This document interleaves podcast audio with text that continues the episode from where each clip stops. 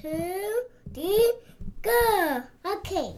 Welcome to SportsMed Res's This Week in Review podcast, where we highlight the recent news in sports medicine research. Over the past two weeks, we had two posts on sportsmedres.org. That's res.org. In the first post, we highlighted a study where the authors concluded that creatine supplementation, especially more than 20 grams per day, may reduce muscle damage two to four days after strenuous exercise. In the second post, we reported on a study where the authors found that patients with femoral acetabular impingement syndrome or hip labral tear had improved hip related quality of life, symptoms, and function by wearing a hip unloader brace for six weeks. However, participants reported low adherence and poor satisfaction with comfort and effectiveness. If we take a closer look at that first post, we find that the authors performed a meta analysis to evaluate the effect of creatine supplementation on recovery after exercise induced muscle damage. To do this, the researchers completed a comprehensive literature search and identified over 800 potential studies. They included studies if the randomized clinical trials included healthy participants who received oral creatine supplementation, if the study reported at least one measurement of muscle damage, and included muscle damage indices in both intervention and placebo groups. Study quality was assessed using Cochrane collaboration tool and Nutrigrade scoring system. The researchers found nine clinical trials published between 1998 and 2018.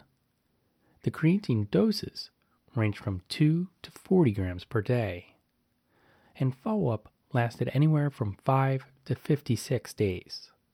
Five studies measured the effect of creatine on creatine kinase and lactate dehydrogenase concentrations, which are indices of muscle damage. In the other four trials, the original authors reported only creatine kinase concentrations. Overall, creatine supplementation affected creatine kinase concentration, but not lactate dehydrogenase. The effect on creatine kinase was most pronounced at 2, 3, or 4 days after exercise among untrained participants and with a dose of greater than 20 grams per day. The authors reported that these trials had a medium risk of bias and lots of variability. The findings had a moderate confidence at best, which would suggest that more well designed clinical trials are needed. This study provides evidence that creatine supplementation may be beneficial in reducing the recovery time of exercise induced muscle damage. However, the authors recommend that more high quality, randomized controlled trials are needed before more definitive statements can be made.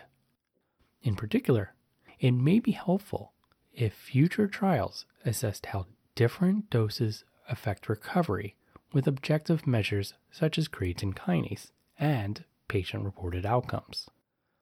Overall, the study suggests that supplementation of creatine may help mitigate muscle damage caused by intense exercise. However, it remains unclear how we can optimize the dose, duration, and timing of supplementation. Don't forget that we also share extra material on social media. This week's most popular post was a letter to the editor where the authors proposed a reevaluation of how we manage acute soft tissue injuries. And if you're an athletic trainer who's looking for evidence based practice CEUs, then please check out our nine online evidence based practice courses available through the Human Kinetics website. We will have links to our summaries and the courses and the article on our website and in our show notes. Remember, you can always follow us on Twitter, Facebook, or LinkedIn. We'll be back next week with more sports medicine research. Until then, have a fun one.